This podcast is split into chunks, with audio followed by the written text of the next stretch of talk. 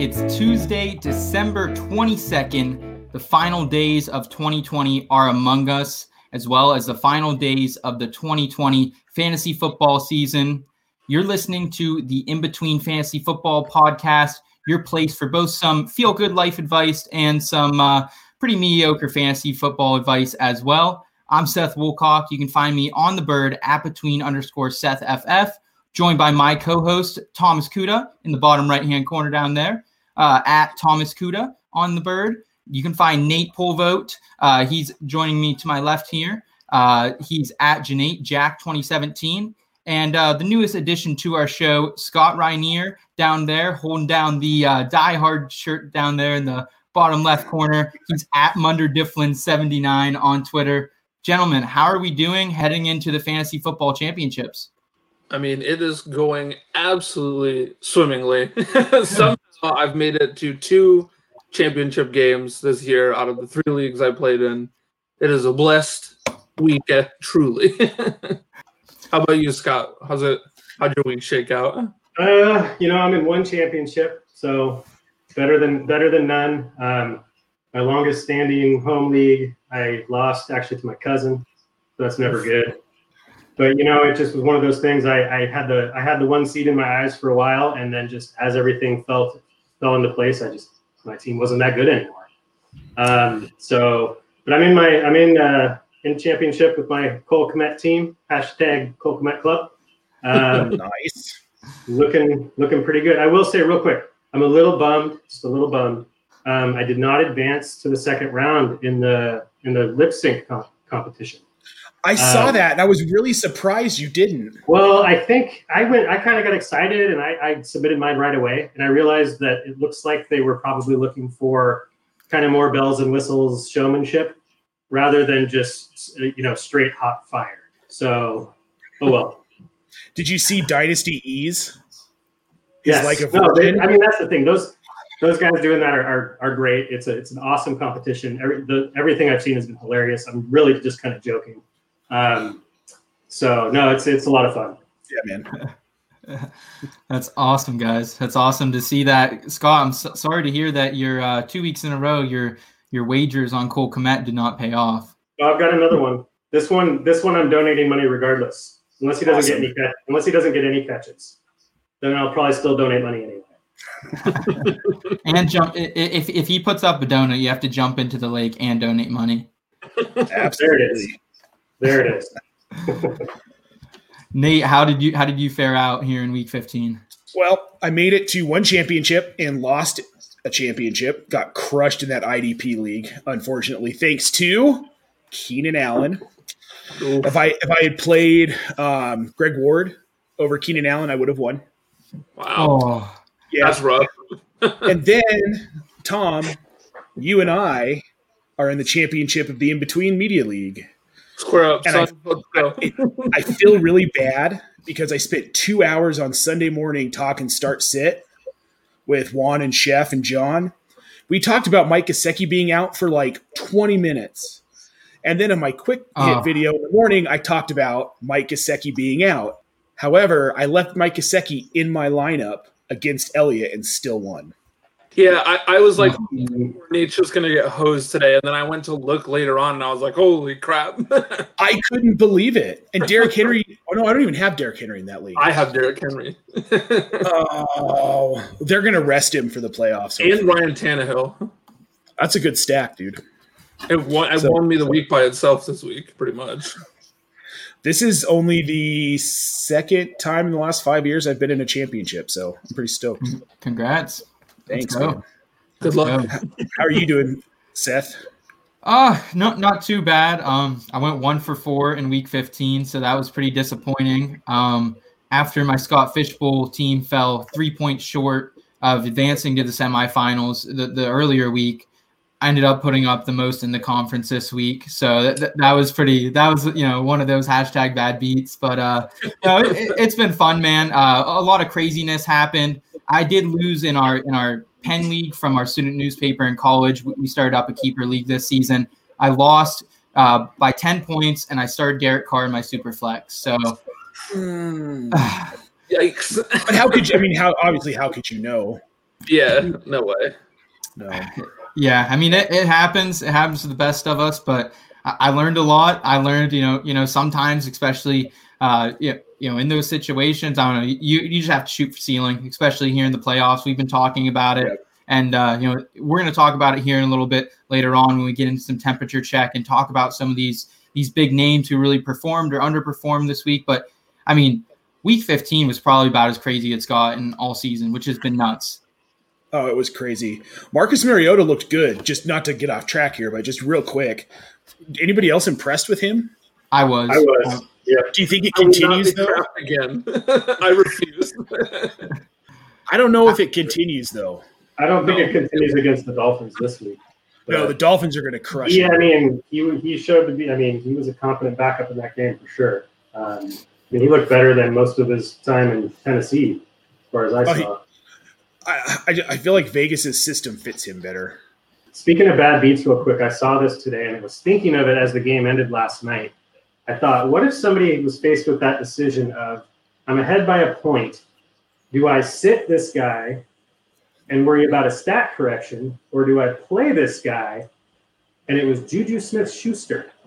And this Oh. person this person ended up playing them because they were worried about a stat correction and lost by like 0.34 because of the negative points.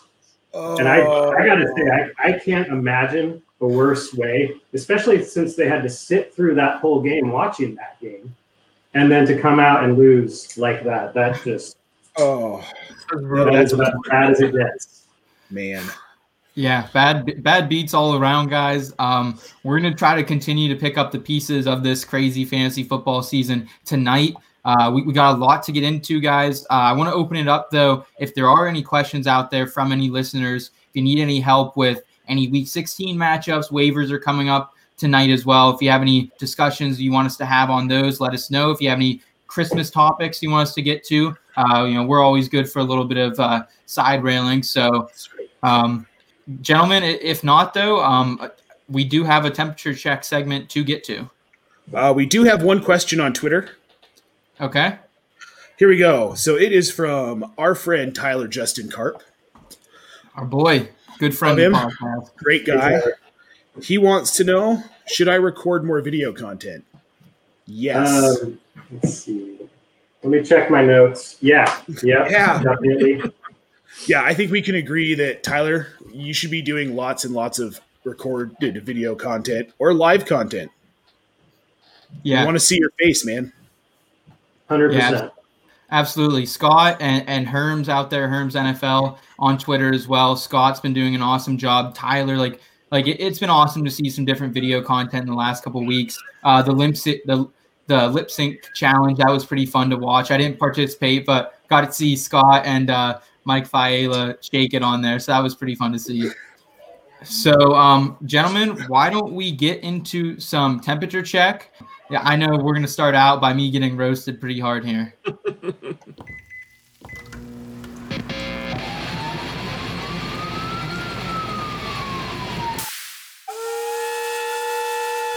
Temperature check. That's really spicy. Holy sh- So, uh, you know, the man of Week 15. I, I I don't think any of us saw this coming. Is I mean, you guys did, obviously. I didn't. Um, Jalen Hurts, fam, QB one on the week, 37.8 fantasy points, 24 for 44 through the air, 338 passing yards, and three, counting three touchdowns. Uh, adding 11 for 63 and one on the ground. I mean, gentlemen, we had a question last week Taysom Hill or Jalen Hurts. I fought the three of you, so let me have it. It's not really a roast. I mean, I think I posted something like, "Oh, I'm loving my Jalen Hurts call once Brees was named the starter." I mean, it was, it was, uh, you know, it was done from the beginning. But I certainly didn't expect QB one on the uh, on the week. I, I wasn't expecting that. That was that was. No. A, I mean, part of my reason, and I said it on the podcast last week, it was a bit of a gut call. Obviously, we don't have a lot of track record with Jalen Hurts in the NFL. But I mean, one thing I noticed in his first game that he played is, you know, it's like it's you can't really quantify it, but there's you know the eye test, and to me, he passed he he was passing the eye test, not necessarily with just super accurate throws on every throw, but just running the offense and providing that spark. He just he passed it, and Taysom Hill has never really passed that eye test with me. He certainly can get you the points because he has the rushing and he has the rushing touchdown opportunities, certainly. But um, I'm excited about Jalen Hurts. I'm start I'm starting him in my championship game over some pretty pretty high up there quarterbacks. I'm starting. I'm going with Jalen. I love that. Low, low key, I'm like this close to seeing if I can't squeak a last minute trade in like Dynasty to start Jalen Hurts this week. I mean, I- I give you guys credit. Like, like you owned that call last week. I, I was, and, and I've been a big fan of Jalen Hurts since the beginning. Of, I agree. Like Alabama's a pro style offense, and not for not to forget about Oklahoma as well. Like that system True. down there, Lincoln Riley, like he knows what he's doing. It, it, I mean, we've seen it time and time again. Oklahoma quarterbacks are coming into this league and providing not just real NFL success, but fantasy success as well. So. Yeah, Baker. Yeah, I mean B- Baker this season's been nice at times. His rookie season, he was okay, and you know we've seen it from Kyler Murray too. So I will say the basis of my call last week is I, I w- I'm more afraid of the Eagles in general. Like the offensive line's been banged up all season. They really have no passing weapons on the outside other than Jalen Reagor. Uh, the ghost of Alshon Jeffery still roaming around there a little bit too. I mean, and that's fair. Yeah, I I mean, mean, like Scott said, I don't think any of the three of us thought he was going to go out and be the QB one. No, not not quite that stunt show. I thought maybe like you know 15 to 20 points, like solid, but not like Right. that. 38 points. That is Yeah. that's ridiculous. was Um. G- guys, I guess the question here now is is Jalen Hurts an auto start this week? Most of the top tier experts here they have him ranked somewhere between QB six and QB ten. Scott, is that too low? It is for me. I'm at four. Who, who, who's your three three above? Mahomes, Kyler, and Rodgers. That's who I have it. That I makes think I might sense. start him over Rodgers after last week's performance. Like I know Rodgers has the marquee matchup here uh, uh, against Tennessee, but I mean, Yeah, they're, they're, cl- they're close. I would say they're close for sure. I think you're going to be happy with either one of them. But Yeah, I mean Lamar Jackson has the Giants. The Giants have have, have been for real defense this year. Like Blake Martinez is on the other side of the ball right now, just tearing people apart. Yeah. So, oh, all right, guys. Well, I'll take I'll take your word for it. Any last words on Jalen Hurts? No, sir. What happens to Carson Wentz here, Tom? I, I mean, if Jalen Hurts keeps it up, he's toast. I don't care how big the contract is; they're not going to lose games to, you know what I mean, like pay the guy. Especially because I got Hurts on a rookie contract for a while. Like they're just going to do what they need to to win. yeah, barring injury, Carson Wentz will not be the Eagles quarterback. Yeah, he has a. again. You know, When is the last time you saw Carson Wentz do it? Jalen Hurts did this week.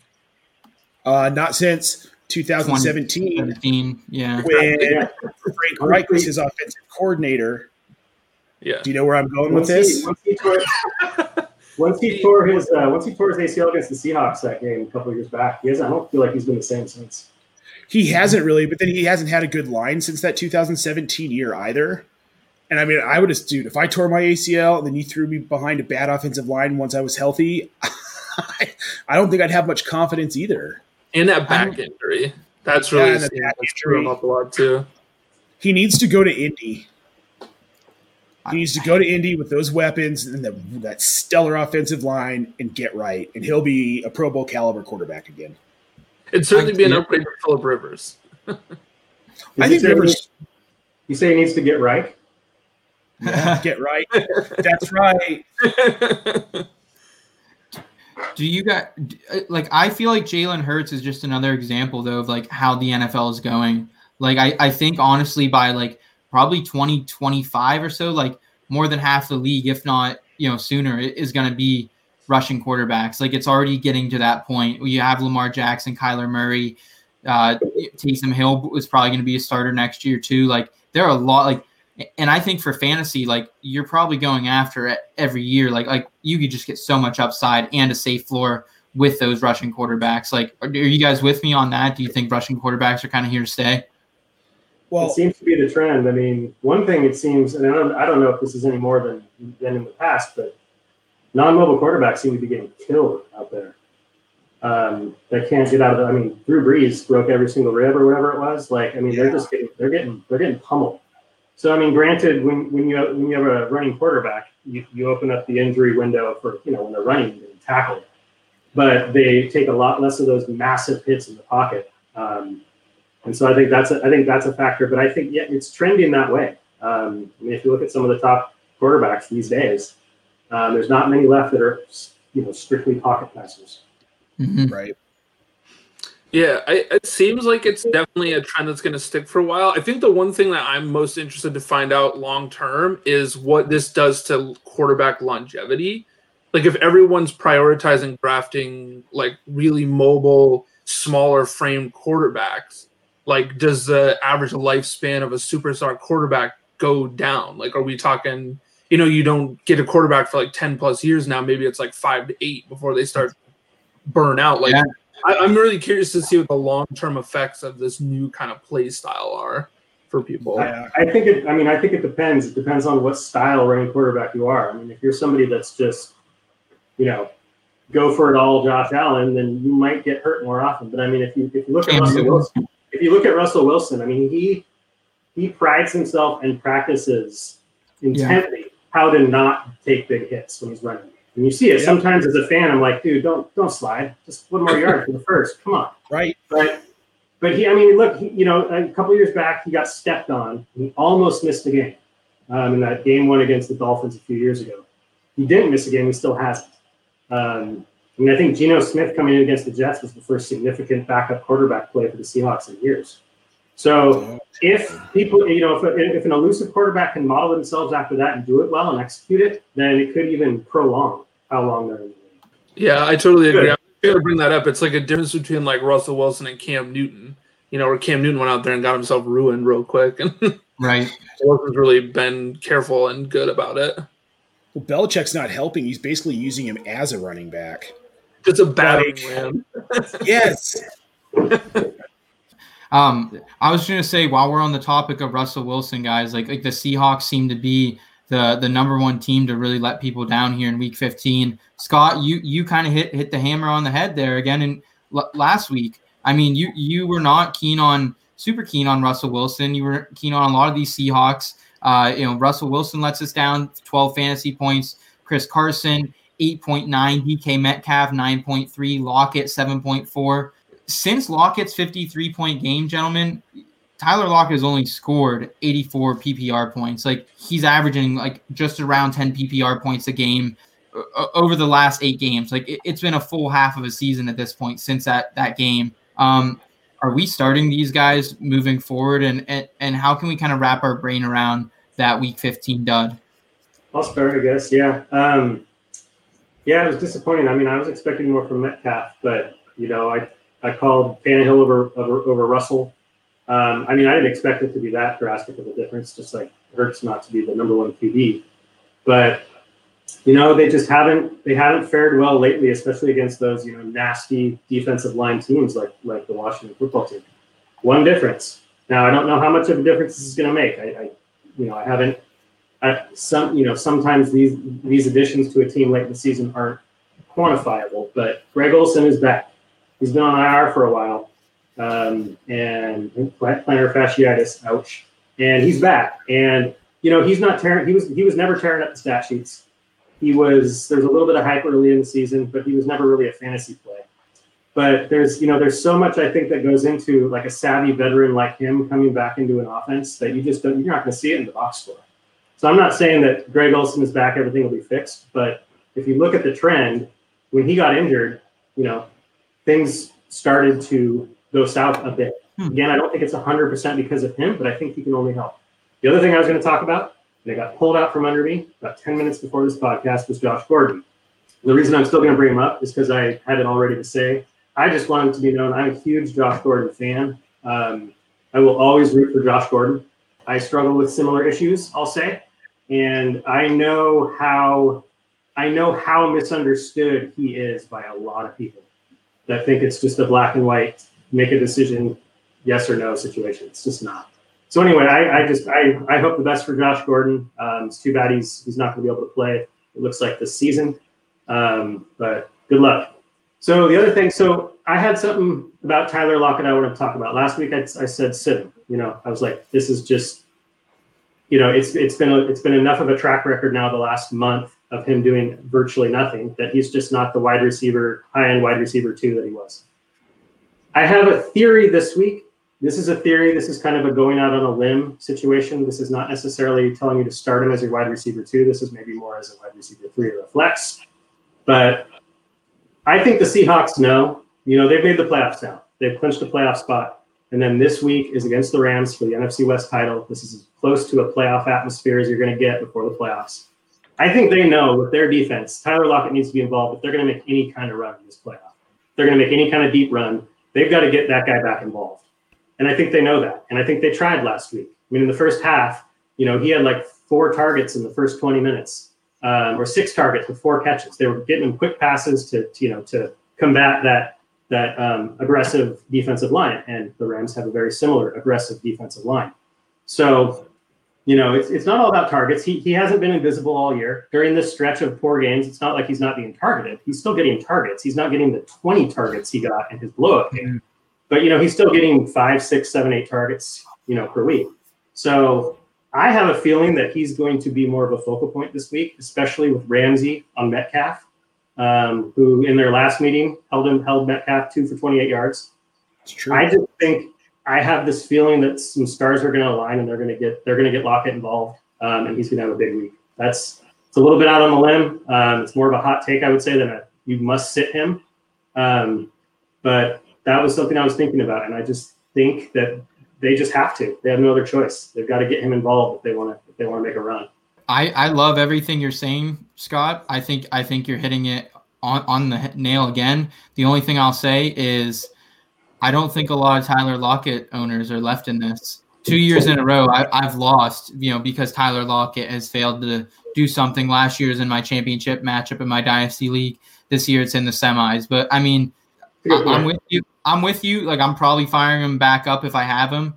But I mean, it, it, has been brutal. Like like I said, like he's averaging uh, about 10 PPR points a game over the last eight games. That's half a season. It's it's just too much to to, to really like, there's not the upside's not there. It, it's not like it used to be. And Tom, you're a guy who follows the Seahawks almost as close as Scott. Like like what's your recommendation with Lockett and and and talk about this week, but but can you also kind of share your dynasty outlook on him a little bit as well? Um, see, I don't know. I'm just I'm at a place where I'm very like nervous right now because like I'm in the championship game and I've invested pretty heavily in the Seahawks in Dynasty. That's where I'm in the championship at, and I have you know Russell Wilson and DK Metcalf going this. Right. So, you know, I'm I'm at a place where I'm having to make tough choices now. Like I have Tua sitting on my taxi squad, and like it's it's more than a passing thought for me right now to maybe pull him up and start him because he has a better matchup. And the earlier game this year against the Rams went horribly and the Seahawks offensive line is not at full health right now.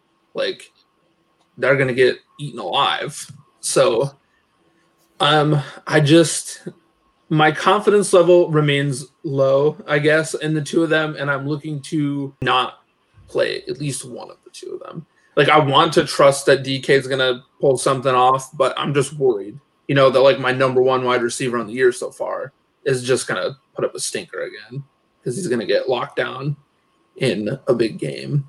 I mean, it's totally possible. Yeah. I, I, I, but but can you live with yourself if you bench DK Metcalf and he goes off? Like I I couldn't. I, no, that's why DK is the one that I will end up playing. Russell is the one that I yeah. might, just because I know that you know the difference between like a great quarterback and a good quarterback is not as much as like a great wide receiver and an okay one. You got Baker in that league? I used to. I traded him away this year, though. I have, I have Philip Rivers, Russell Wilson, and Tua. So Tua would probably be the one I'd start. And like I said, thinking about putting the feelers out there for Hurts just to see if I can't get him cheap. You know, second round pick next year. So crap like that. You want Tom Brady, bro? I got Tom Brady for you. You can rock and roll. I don't know about that. no doubt, no doubt. Uh, Nate, are, are you where is your confidence level not just in you know these receivers but even chris carson heading into this this week 16 matchup uh the, the rams just got beat by the jets guys like let's not make light of that like that was how about that that was a fluke yeah that was an absolute fluke like uh, yeah i do I mean, the Rams typically have a pretty good defense. Jared Goff hasn't been good. That's part of the problem. Cam Akers, they needed Cam Akers to be better in that game than he was. They should have. I just, I mean, I can't believe they lost and it's a fluke. I think they're going to give Seattle fits, man. I mean, it's a division game. They're pissed because they just lost to the Jets. like, I can't imagine. I, I, I can't imagine it's not going to be at least a close game.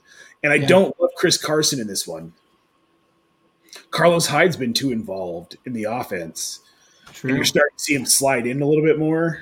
I don't know. I wouldn't play Carson if I had him this week. I, I wouldn't. Yeah, Hyde, Hyde had one of the slowest 50 yard touchdowns I've ever seen. You've never seen me run 50 yards. well, it's true. No, I, I, I, Using.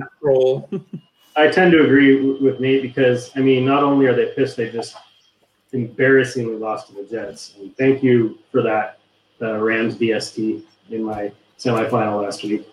Um, like the biggest smash play, I had them. I had Week 15 Rams DST scoped for weeks. Like that's the one.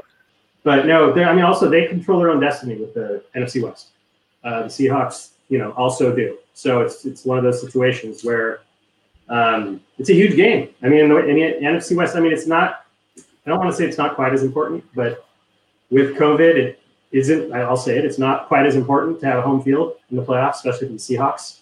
Um, you know that home field advantage. I mean, it's more of a convenience thing that you're in your own city. There's no there's no crowd. So I'm not going to say that it's not important, but I think both teams are going to come to play. Um, you know, they've they've they've each done some ass whooping on each other over the last few years. Um, but I'm expecting a dogfight, and I'm expecting it to be. I'm, I'm just expecting it to be a little bit more offensive than people are people are thinking.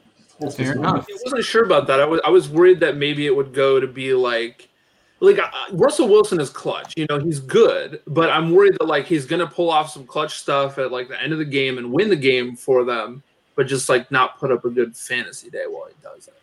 You know, like another low scoring. Like, do you think that's 17, 13 or something. I'm scared. I, I'm scared. Like, I don't. I don't think there's a lot of people who are still left in the playoffs, like starting a lot of these guys, maybe outside your occasional Russell Wilson owner who squeaked in, as well as maybe a Metcalf guy. You know, T- Tom. Excuse me, I did not squeak in in Dynasty. I did in the other one. yeah, uh, no. So uh, w- I, I guess you know play them based on matchup. Let's continue to do that. They're, they're not the guys we thought they were though at the beginning of the season. I think that's definitely concluded here. Yeah. Speaking of people we didn't think were going to be the guy they are now at the beginning of the season, How about it, Nate? Before I roast you, I didn't get to ask you what beer are you drinking tonight, bud? Oh, I am currently drinking uh, Colorado Native. It's a local beer. It's like a subsidiary of Coors, like a little like microbrew offshoot kind of. No doubt. So- nice. Yeah, it's not bad. Glad to hear it. What were you drinking? Um, well, Santa came early this year, folks. Came early. Nice. yeah, yeah. She brought us some more Trogs and some more Busch Light. So, gonna crack into another one of these. Um, as Nate, I kind of bring the fire back to you a little bit. Um, Chase Vernon made his public apology. Um, Yeah. Nate, are you ready to make yours? I kind of did today on the waiver wire show. Like, man, it was in like I talked about. It was never necessarily David Montgomery. It was the Bears in general, and because David Montgomery was a part of that team, also a little bit David Montgomery. But man, these last four weeks he's been incredible, and like because they're playing, the Bears are playing. Anybody can chime in. The Jaguars. That's right. That's right. The Jags. Yeah, it's, it's like an easy game. Sorry, you're good. Jeez. He is going to run all over Jacksonville, which concerns me if you own Trubisky and you're Yeah. relying on Trubisky in your championship because they're not going to have to throw the ball. And if Matt Nagy's smart, you don't put the ball in Trubisky's hands more than you need to. And now that Montgomery's kind of balling out, I was wrong, man. He's he's a good running back. I was wrong. I mean, RB six on the season, RB mm-hmm. one since his week eleven bye. It's it, it's been nice, guys. I mean, the schedule has definitely aligned himself as well. Like the schedule has been cake these last couple weeks, um, and it's going to be cake the rest of the way. He has Jacksonville this week, and then next week, if you if you hold on, he has Green Bay. If you're some for some reason playing a Week 17 matchup, but I mean, I, I love Monty this year. I mean, he was a, a guy I grabbed late in a couple leagues, and and he, he's been stellar. Herms has got a question here. We can jump on real quick. Monty Dynasty value asking is a buyer, not a seller. First of all, Herms, thanks for the question, sir. Appreciate Uh, it. Tom, what do you think? buy him at a high end RB two price. If you, I don't want to pay one for him just because I don't trust Chicago to like be like he has a cake schedule right now. The stars have aligned. Everything's going great. You know, I don't want to overpay for him here and pay for him to be RB six again next year because I don't think that's going to happen.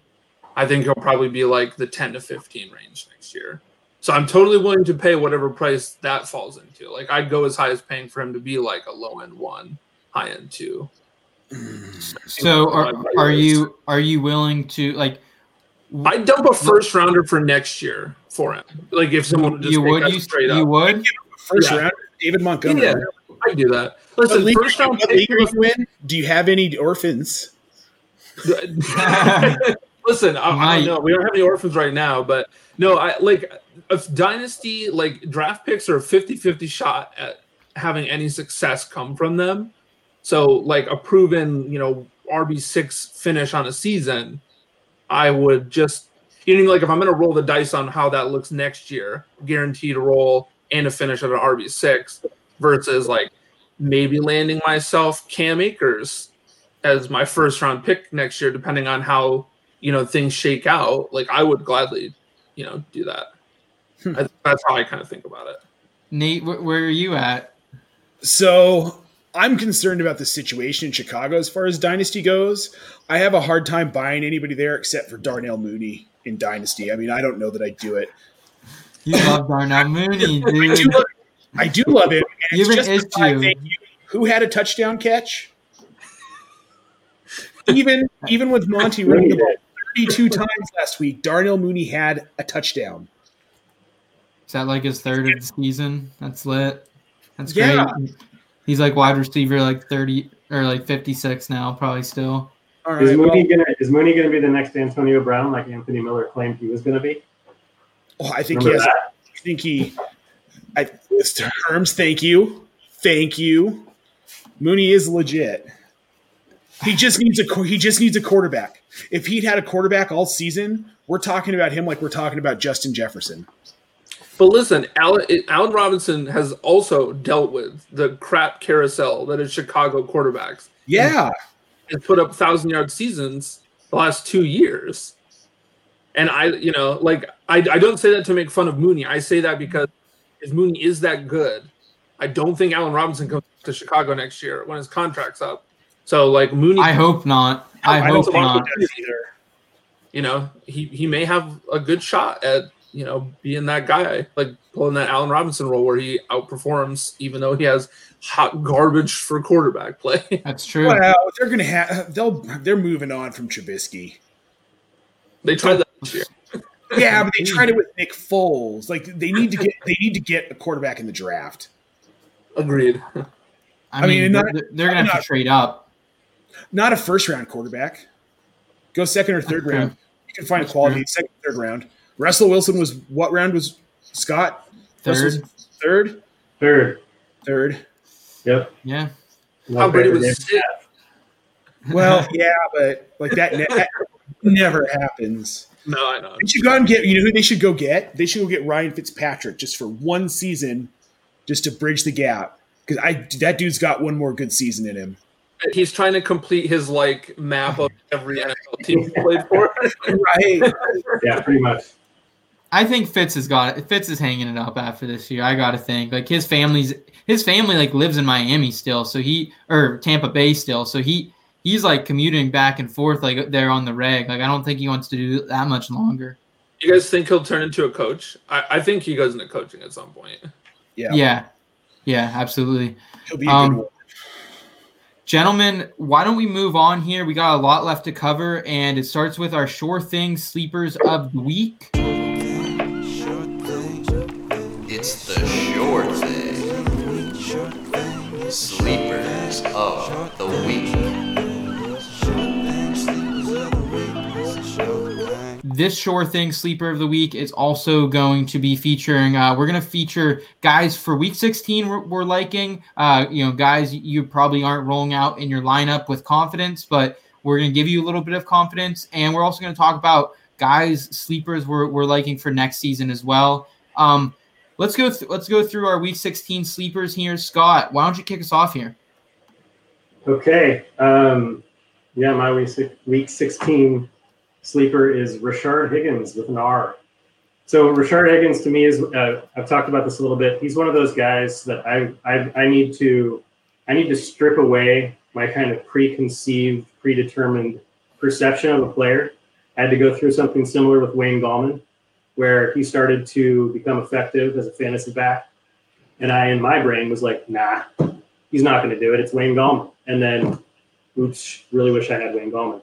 I think Rashard Higgins, Rashard Higgins is similar. Um, you know, a guy that's been there, hasn't really done much, flashes every now and then, but Yeah. kind of along with Baker's ascension the last month or so, Higgins has kind of come right along with him. I mean, he's still he's still second fiddle to Jarvis Landry, but you know, like I said, Baker to me, Baker has found something. You know, he kind of seems to have that the swagger that he has off the field. He seems to have it on the field. He's confident. He's accurate and Higgins has kind of reaped those benefits. Uh, against against the Jets too, Scott. Like I feel like that's a that's a pretty big slam dunk. I mean, Yeah. uh, uh, other other than what happened to Cooper Kupp last week, which was you know uh, again a pretty fluky game. Uh. I, I think Rashad Higgins like, like he, he's he's been steady. He I liked him a lot. I think he was uh, an in the scope candidate for me. Uh, you know maybe back in week seven or eight, quite a while ago, and he didn't you know pan out right away when people wanted him. But you know, down the stretch here, he has paid dividends. Yeah, yeah. I mean, last three, eight targets a game, five plus catches a game, couple touchdowns.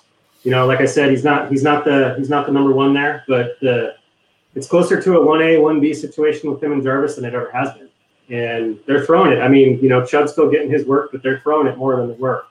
He didn't So- this I like I like him. I like him. I mean, I think Fantasy Pros right now has him around wide receiver 35, so low end wide receiver three, but I think that's too low. I think it's closer to a high end three, maybe low end two at this point. That's my I'd give low end two for sure. yeah. Um, and then some Jets, bottom ten. Do you do you worry though that the Jets end as close to the playoffs? Like, do they just try to keep it on the ground? Like, do you worry that maybe they don't pass much? I mean, I, I feel like it's. I mean, a- I mean with, with the Browns, I'd say I'm always worried about that, you know, because they've got Chubb and Hunt, and it's it's the Jets. But I mean, if the Jets, you know, they're, they're if they have a defensive strength, it's against the run, not against the pass. And it's a little bit similar, I think, to the Seahawks. Like Cleveland's making a run for for some playoffs here, and they're going to need to be multi-dimensional in the playoffs if they want to go anywhere, you know. So, I I still like them. I like them this week. yeah, I actually agree. I mostly just wanted to ask as kind of like just to like have you logic it through, I guess, because I feel like people would be concerned that maybe it'd be a trap game, especially after they upset the Rams last week for literally no reason. I, I think Higgins is a great like flex play. Like I feel like Yeah. he he's a high end three, low end two, and that's great for flex. Like mm-hmm. yeah. And Nate, who is your sure thing sleeper of the week heading into week one six? So I I've got Lynn Bowden. Love I it. love Lynn Bowden this week. I like the matchup. I think it's a great matchup for Miami. Gaskin may still be out. We haven't heard one way or the other if he's coming back. DeVante Parker most likely will be out. We're looking at Gesicki possibly being out and Jakeem Grant also possibly being out. So Tua has right. And this time I, I already moved Gesicki out of my lineup. good, good. we, we the last two weeks when he's actually been getting more targets and more snaps, we've seen what he can do. He's been really good. This is a revenge game for Lynn Bowden. He he was. I, I actually heard it was pronounced Bowden. I can't get used to saying that yet, but apparently it is Lynn Bowden from a guy who watches a lot of college football. I was corrected last week. So right. Um, Lynn Bowden, though, he was drafted by the Raiders, and they're playing the Raiders here the day after Christmas. Uh, I mean, it, it, it's going to be a Christmas miracle for Lynn, Lynn Bowden right now. Like that is exciting. Like he's coming back, and they spent what what was it a third round pick on on Lynn Bowden? Like it was pretty early just to ship him away. I think for a fifth or sixth of, for next year. So I was I was pretty surprised by that. But I mean, Nate, I, I think you're dead on here. He's a guy I actually sent out in a league last week, and you know the floor is there. The floor is there. The ceiling is is TBD to to be to be determined. But yeah, I love it here, man. I that think ceiling, the that ceiling's going to be way especially with a revenge game narrative. I feel like that I, I get excited about those. yeah, I mean, did, all the elements for him to just smash are there. Well, he's I mean he's getting so many catches each game. Like I just feel like he's due to just break one. You know what I mean? Like yep. I feel it's coming. Yeah. yep. Me too. I, I want to keep saying. Can I keep saying Bowden? Well, Bowden's, Bowden's hard to say. I, that's what I said. Yeah, I I can't really say it, but apparently yeah. it is Bowden. I mean, we'll accept either. We we still haven't got Tonyan right either. we will someday. All right, uh, Tom, who do you got for your uh, week 16 sure thing? We've had a lot of these this season. Who are you going to round it out here with? Uh, I'm going to end the year uh, with Darrell Henderson. Um, definitely not like the sexiest pick in the world, but I got to go through some of his stats, and I was actually kind of pleasantly surprised. Um, every game this year that he's gotten more than 10 carries, he's averaged 15.6 PPR points in those games.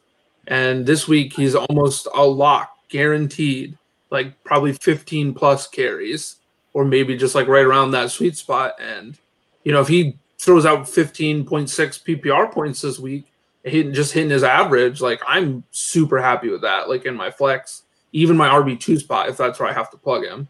So I'm definitely like, like I said, at, at first I was like, great, this is just going to be like plug your nose and play it, but he actually seems like he has a decent level of consistency when he gets the full run. So an interesting stat from Chase today. Um, apparently, and Scott, if you can verify this, they've given up 12 rushing touchdowns in the last eight weeks. Wow. Seattle defense. Yeah. Yeah, I was going to say that Seattle D is not great. No, uh, yeah, I don't know the exact number, but it's been a lot of rushing touchdowns. And like they're good everywhere else in the run game defensively, but for some reason, like they're just giving up touchdowns to running backs. So great week to play Henderson. I mean, yeah, Tom, you, you know my my love for Darrell Henderson. Yeah, is, is, no, is, you'd be happy. I, yeah, I mean, I, again, I'm not rushing to play him. I mean, there's a great chance that he does go out and, and hit 20 points. We've seen it. Um, we've also seen him have a lot about you know somewhere between nine and 12 points. I, I think that's more likely for him. Um, but like you said, the Seahawks have been super vulnerable against the run.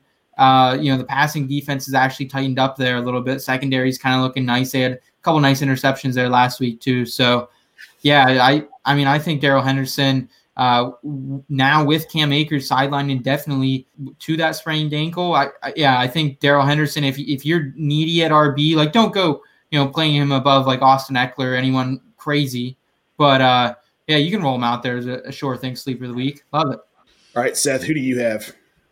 All right, gentlemen. Uh, he has returned. Like like this is a good time for that Undertaker gif. You know when he like rises out of the coffin. Uh, it's Lev Bell, baby. Le'Veon Bell, he's back. Unfortunately, Clyde Edwards-Helaire, he goes down to that ankle and hip injury. Uh, th- that looks pretty brutal on Sunday. That was tough to watch. Yeah, uh, he goes down to that, and uh, now with the one seed pretty much secured for the Chiefs after the Steelers once again shit the bed. It, it, it's Lev Bell time, guys. He went 15 for 62 and one last week and added a reception. I think they're going to keep it on the ground here against a non-formidable Atlanta Hawk or Atlanta Falcons. Sorry, NBA's back. Uh, Atlanta Falcons defense. But yeah, I, mean, I, am not super excited to play him, but like he's a he's a top 24 running back for me. Uh, the last couple weeks, Atlanta has uh, really got trashed by some RBs. Uh, Leonard Fournette fell into two touchdowns last week. Austin Ekeler had like nine or ten receptions against them uh, two weeks ago, and then Alvin Kamara was pretty lit against them a couple weeks ago as well. So, yeah, I'm I'm going Lev Bell, baby. I love that pick. I feel like this is going to be like the closest that we have to seeing him in like his old form since he left the Steelers.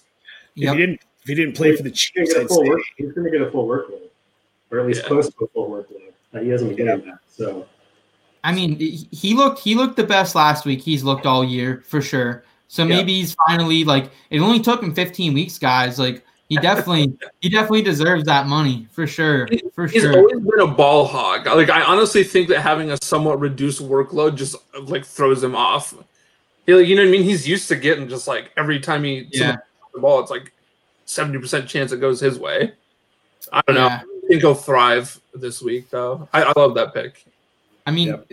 they're going to have to rely on him down the stretch and probably in the playoffs a good bit too. So they might as well get him warmed up. And even if you're like, I would say like some DFS long shots as well. Like look for the other running backs there as well. Uh, Darrel William, he's been he- he's been worked in at times even with Le'Veon Bell in the picture as well. So Darrel Williams, like for a deep shot pay down option in DFS, I'm looking for him as well.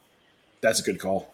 And gentlemen, um, I appreciate awesome sure thing sleepers of the week for week 16. And let's throw out some sure things uh, sleepers of the week. But instead of the week, let's go next season. You know, some dynasty value maybe, and just uh, some guys we're targeting and redrafting keeper leagues as well. Um, Scott, why don't you kick us off, man? So you know, preface it with if you're if you're calling a 2021 sleeper on the eve of Festivus. Dear son, happy Festivus?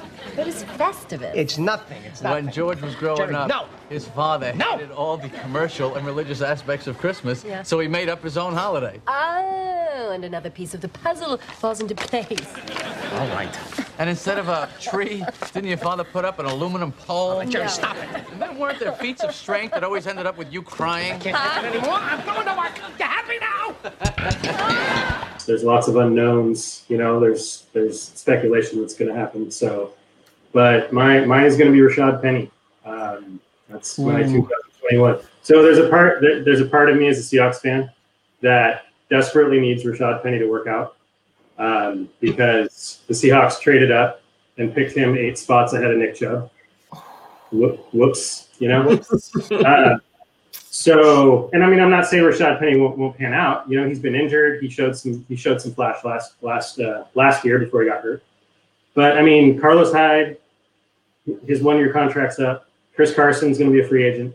Um, DeeJay Dallas, I think he's getting surgery, but I don't think he's he hasn't really shown yet. I mean, th- he could be the guy down the road, but he's not there yet. I like DeeJay Dallas. I do. Yeah, I- me too. I- I actually have him stashed on my taxi squad right now. Yeah, no, I, I like him. I just don't think I don't think he's necessarily ready, or at least I'm not excited to see him as the bell cow starting in 2021. You're excited to see uh, Rashad Penny though, Scott? If he's healthy, if he's healthy, yeah, I am. I mean, you know, the the problem the problem with some of these backs is, you know, especially especially younger backs, they'll start to they'll start to figure it out. Like David Montgomery seems to have figured it out now. Took a little while, but you know, now it seems like he's there as that hype rookie he was last year. Um, with Penny, I mean, last year, right before he got hurt, you know, it was week 12 and week 12 and 13. Week 12, he had 14 touches, 129 yards and a touchdown, including a, I think that was the game he had a 58 yard touchdown against, against the Eagles. Week 13, 19 touches, 107, two touchdowns. Um, you know, last year he averaged 5.7 yards per carry. Um, he's only got 169 career touches and he's 24. So again, if he's right after this injury, he's never really been given the keys to the city, but I he's got that explosiveness. It showed in his numbers. It showed in, it showed with the eye test watching him. And you know, I mean, again, they drafted him in the first round, so they they saw him as a feature back when they drafted him. At least I hope they did, because they traded up to get him eight spots ahead of Chubb. Um, so yeah, I mean, you know, it's again a lot of speculation. Who knows? I mean, honestly, in my in my heart of hearts, I'd love to see the Seahawks draft Najee Harris. That'd be that'd be fantastic. I know they're not probably going to because they're probably going to trade out of the first round and they have other needs they need to address. But as it stands right now, I think he has a good chance to be the starter heading into 2021. You think Chris Carson's gone? Um, They love him, man. Pete Carroll has a thing for Chris Carson, dog. that's true. I feel like Pete Yeah, Carroll. I, don't, I don't really, I don't really have an inkling one way or the other on that one. Um, Mhm. Whether Chris Carson's gone or not. but I think you know, obviously, if Chris Carson's still around, then it's not your it's not your bell cow situation. And I don't even know if the Seahawks are still into the bell cow strategy. You know, Right. there a lot, a lot of teams aren't doing that really anymore. I mean, I was actually going to ask what you thought about like Penny being the one-two guy and Dallas being like the pass catcher, like the third down guy. I mean, that's I could I could I can see that as the future of this backfield. Yeah, you know, if Carson if Carson does move on, um, and at the same time, if Carson and if Carson and Penny split like Hyde and Carson have this year, I think there's value there too. Awesome. Love it, Thank. Scott. Nate, uh, you want to hit us with your sure thing sleeper of the of the 2021 season? I would love to. Um, somebody actually did a video about for fantasy intervention. Um, I'm a really big fan of Collin Johnson. Okay. Yeah. So, and especially now, Jacksonville looks like they're going to get the first pick in the draft. Yeah. They are quarterback starved, obviously. Just let me lay this out real quick. Collin Johnson is six foot six. He's almost a half foot taller than the average height of an NFL cornerback. So, like, and if you if you ever saw him play in college, the dude wins jump balls all day long. He's big. He's about to have Trevor Lawrence as his quarterback. I mean, and they they got him in the fifth round. He was a steal because he didn't he wasn't at the combine. Like this guy's future, and when he's when Chark has been out, he had a hundred yard game. What was that? Two three weeks ago, and they've started to kind of involve him more in the offense. But man, in Dynasty next year, whew, watch out. That's my guy. I like it. He's cheap too. Like I, I- cheap. Like he was even floating around in some dynasty leagues I was in not too not too long ago. Like before he had that breakout game there. Yep, I got him on waivers that next week in a That's dynasty awesome. league. Yeah, Yeah. I, Collin Johnson's dope. Tom, do you have any thoughts on Collin Johnson here? I, I love it. I, this that's like the perfect kind of like speculation thing. Like that team is going to go through so many changes this next offseason. Oh, you know what I mean? Like if they go out and get another head coach or whatever kind of things they decide to get up to as an organization, like so much stuff is just going to get thrown in the air and it's all going to have to land somewhere. And it seems like usually what they try to do is build around their young people that can be stars and for the free to small price you'll pay for Collin Johnson. That's Well, like perfect. think about how good this team is going to be in the future. If they get go out get Trevor Lawrence and he is what we all think he is. So Dede Westbrook, Keelan Cole are both gone at the end of the season. Contract oh, year, you're not going to sign them. So no, all of a sudden you're rolling out every week. Trevor Lawrence, James Robinson, Laviska Shenault, DJ Laviska. Chark, and Collin Johnson. I mean, that offense is going to be explosive. Yeah, hopefully, hopefully. Yeah, I mean, I, I like. I, I don't know. I haven't seen a lot of Collin Johnson, but I, I do like him as a sleeper. I mean, you know, I don't get too try not to get too caught up in height weight, but you know, six six five and five eighths, aka six six, 222 pounds. I mean, that's you know what I mean. That's just. I mean, he had eight catches, 162 yards in the two games he played, 20 yards per catch average. A jump ball, you know, a jump. He excels at the jump ball, and somebody like Trevor Lawrence throwing those jump balls to him. I mean, it's it's it's, it's going to be exciting in Jacksonville. it is going to be very exciting in Jacksonville. Something that's something about Johnson too that really caught my eye is for his size, he is a really tight route runner. Like mhm. he explodes and he cuts really hard. Like guys that size, I can't do it, and I'm not even six foot. like how is he? How is he doing this, man? Yeah, I can't Yeah. do what Collin Johnson does either. No, no, no. So I think, dude, I think he's, I think he's one of those guys. Like, if you can get him on the cheap right now, go out and do it. I'd give up a first rounder for him. what? No, no. I was gonna no, say, listen, no. you can't you can't tell me I'm not allowed to give up a first rounder Yeah. even What? Montgomery. Yes, Get I give up. I, I give up like an early second round pick. That's more fair. I probably give up an early second round pick for him. I had an early second round pick this year that turned into like Michael Pittman and a, a third round pick. I think that was Antonio Gibson. Like I don't know, man. I know, I totally agree. Uh, Like second round picks are just pure speculation to me. So if I can get a player, uh, like I, I don't know, I'm just very much like to turn my picks into stuff that I. It's, Yeah, tangible that I have like an eye test to pass on someone who's been in an NFL system. So yeah, like second round pick for Collin Johnson, I'd totally do that. Yeah, don't, don't don't start the negotiation with the first rounder name. Hey, look, Throw him out I- there. I am new to Dynasty. This is my first year doing it. I haven't gone through an off season or rookie drafts, so Your first round pick is gold. Don't give it up for Oh, unless no. something great in return. Every other one is garbage, and just throw it away for whatever you want. easy, easy there. Uh, Nate, I, I like the pick though. I'm surprised you didn't pick Laviska, but we'll take it. he's not really a sleeper though. What do you mean? He didn't do So it. Laviska's like a tool. dude- Like Everybody Yeah. knows who Laviska Shenault is. I've made sure of it, man. I won't stop talking about the guy on Twitter. He needs to become a sponsor. God damn. Right? Start a club. yeah, you can join the Cole Kmet Club. Um, Tom, who, is your sure thing sleeper of 2021 for us here? Um, for me, I I, I kind of debated back and forth on this. Um, I'm gonna go with Russell Gage, um, and there's a reason for this. Um, so far, he's wide receiver 35 on the season. He's been okay. I know I talked about him earlier this year when he started off hot, looked good, and then you know he disappointed for a while. Like he's been really streaky, up and down. Um, but I think the the thing that I want to keep an eye on, the reason that like I picked him up in Dynasty and I haven't gotten rid of him yet, is Julio Jones. Um, anytime Julio's been out, Russell Gage has been like a rock solid wide receiver two to Calvin Ridley's one. So I kind of, you know, like I said, I'm a big stats guy. I like averages, that kind of stuff. Julio Jones is on the other side of like the peak performance of a wide receiver throughout their career. Now he does fit into like the superstar category, which for wide receivers sometimes can extend their you know lifespan of like high end production. But if injuries start to become a regular part of their seasons, which Julio Jones has missed five, six games so far this year. Six. Um, yeah, he's missed six games so far this year, and that's not an insignificant portion. Um, and if soft tissue injuries start to become a regular thing for him, I really think that I want to just wait and see how things shake out for next season. Because maybe you just get a free, you know, solid wide receiver too that you can count on every week because of how many yards the Falcons put through the air every season.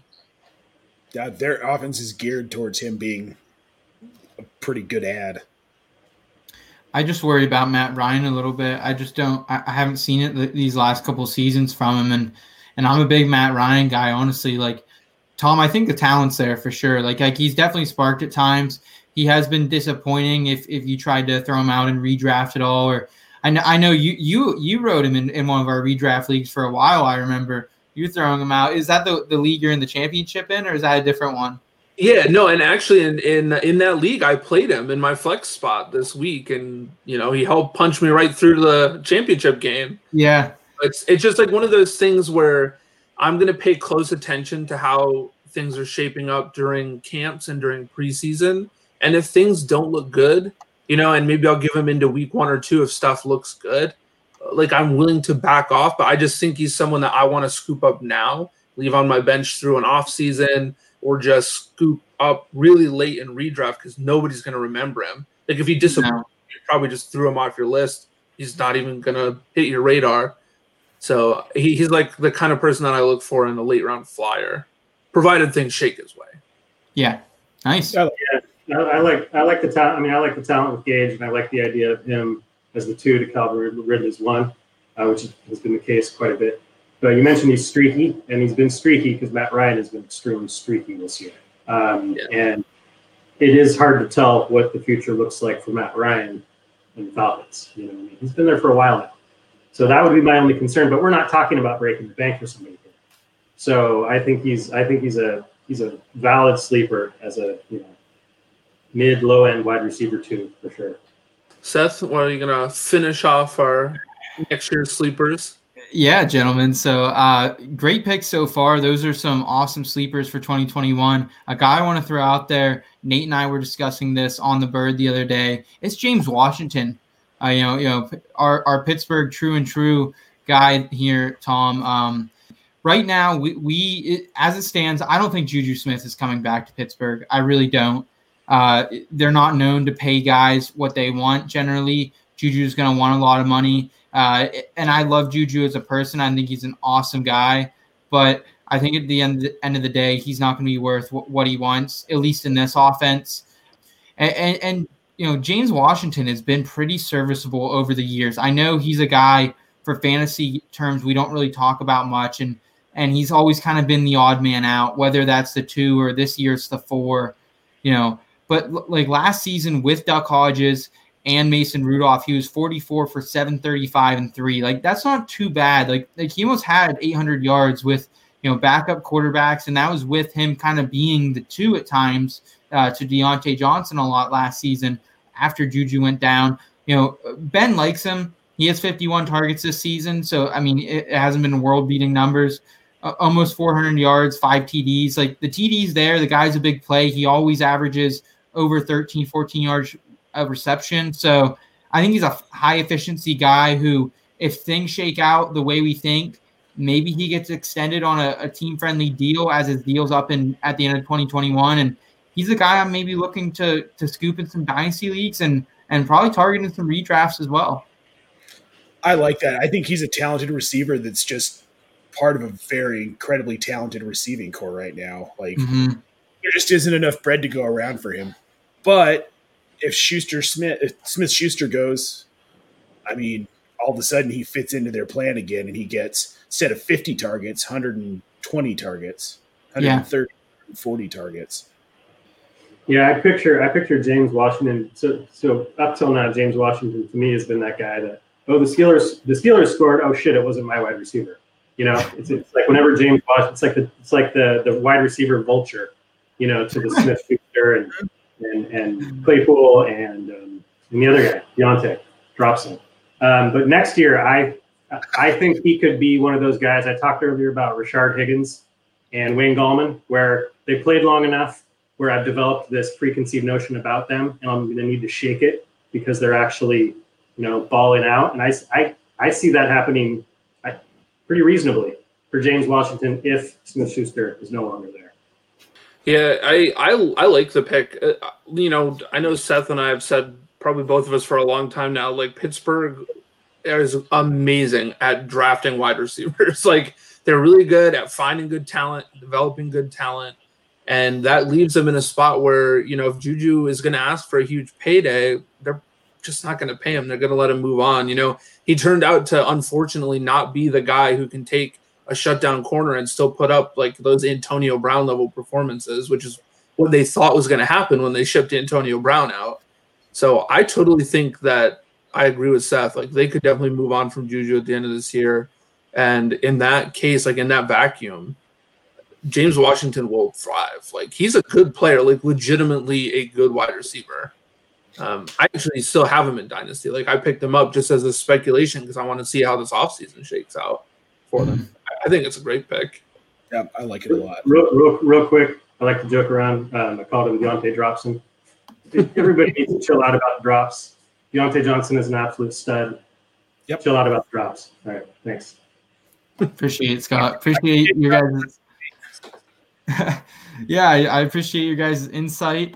Oh, get out.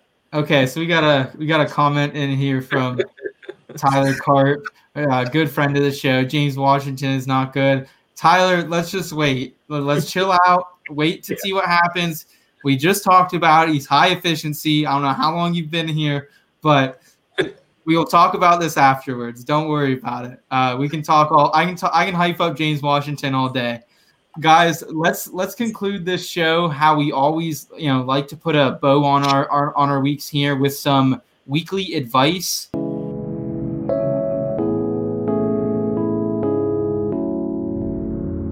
Weekly.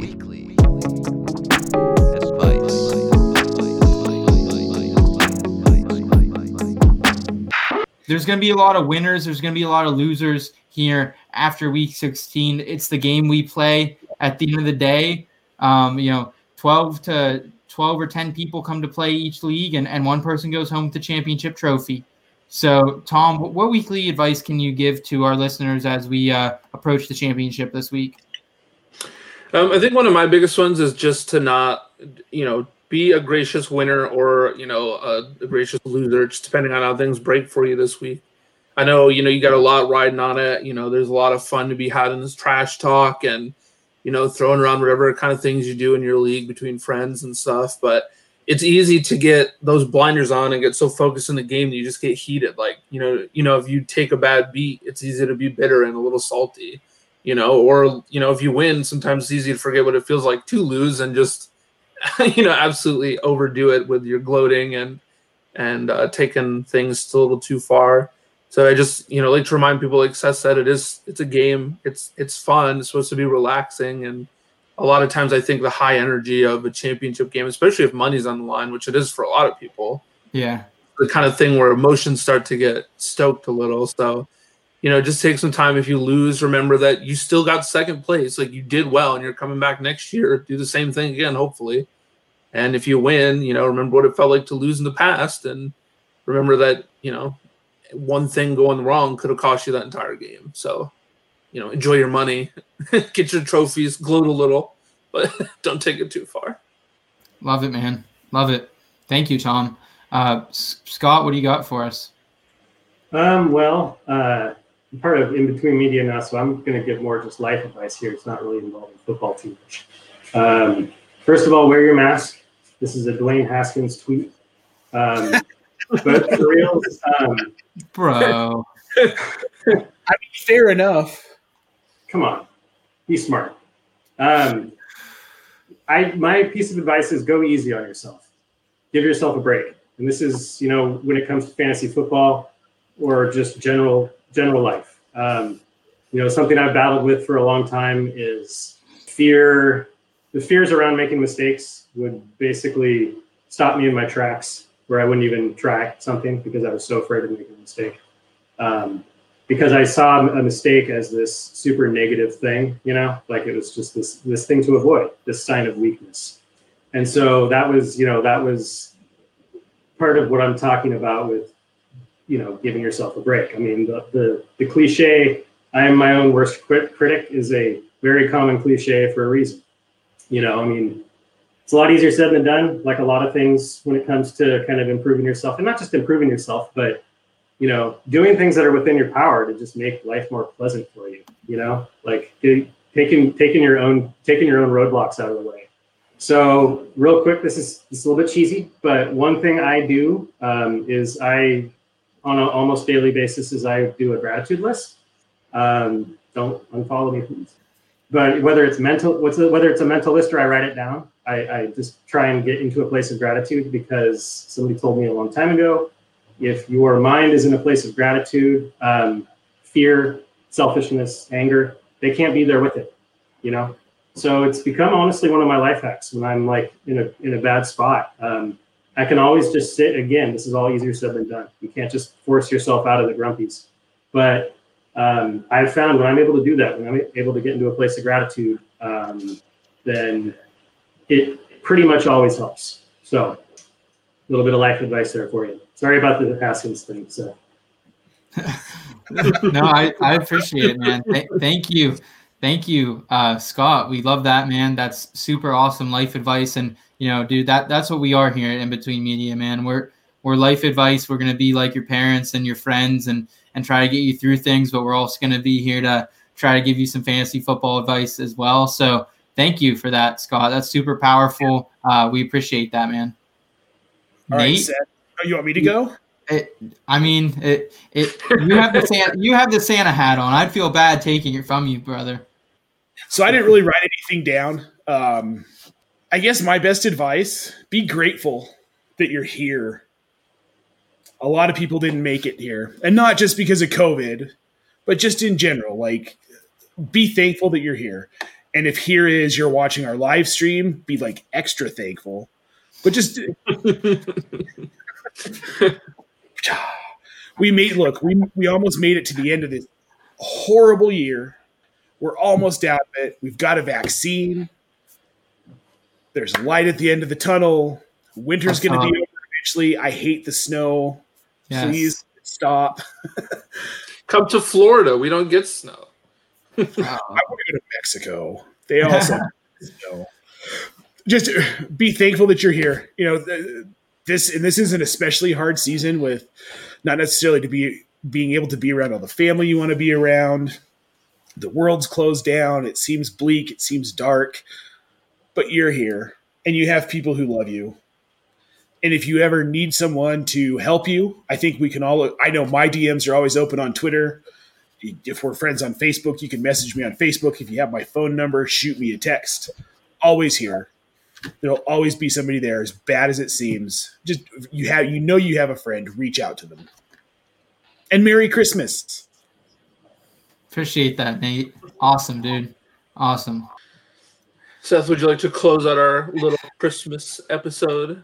Absolutely. Um, just want to give a shout out to everyone who's n- not just tuned into tonight's episode, but every every night of the season that we've been on here. It's been a crazy year so far, uh, and we're just getting started here in between media. We got a lot around the corner. Hope to be adding some really more talented people to our team this off season. Can't thank you, gentlemen, enough for joining me every Tuesday. Everyone else that we have over in between media, it's been a blast. Uh, everyone at, in the hashtag Cole Kmet Club uh, sh- showing us their love. We appreciate it as well. But m- my advice is to round it out here, gentlemen, is you know use this time as a as a time to reminisce about fantasy and about Christmas, like and about you know 2020 in general. Like look back on your draft, see where you went right, see where you went wrong. Sometimes it's painful to know that you know you, took some some crappy players over Stefon Diggs in the sixth or seventh round. You know that that you, took Michael Gallup before some of these stud RBs that went off the board. So you know look back at, you know sometimes you'll see where you went right sometimes you'll see where you went wrong but but it's part of the process you have to grow from it as a fantasy manager as an analyst i always try to do that and also that that kind of translates to life as well guys i mean 2020 nate you said it, it sometimes it seems dark sometimes it seems grim but at the end of the day like so much good has still come from this year uh, even though it, has been so bad for so many uh, you know guys it, it brings us together on a weekly basis couldn't be more thankful th- for that. Can't be more thankful for you know S- Scott and Nate. I didn't know you guys. You know, you know before this pandemic. I probably wouldn't have met you if it wasn't for this pandemic. Uh, in, in, between media, I wouldn't be sitting here streaming to, to, to our listeners and our streamers tonight if it wasn't for this pandemic. And you know, th- there has been a, a, lot of a lot of bad that's come with this. But you know, reminisce w- where you did well as a human being, where you could do better as a human being next year, and you know, I think it's going to make 2021 all the better. I think I've reached peak Nate. So, well said. I obviously I don't actually mean that, except for the Laviska part. You do think that's true? Well, because it is. we'll see, my friend. We will see, guys. Uh, thank you again, gentlemen. It's been awesome. Thank you to our all our streamers out there. You can check out our podcast episode. Uh, going to be hitting the the wire tomorrow, Wednesday. So make sure you check that out. Thank you again, everyone, and keep it in between. Happy holidays. Good night, guys.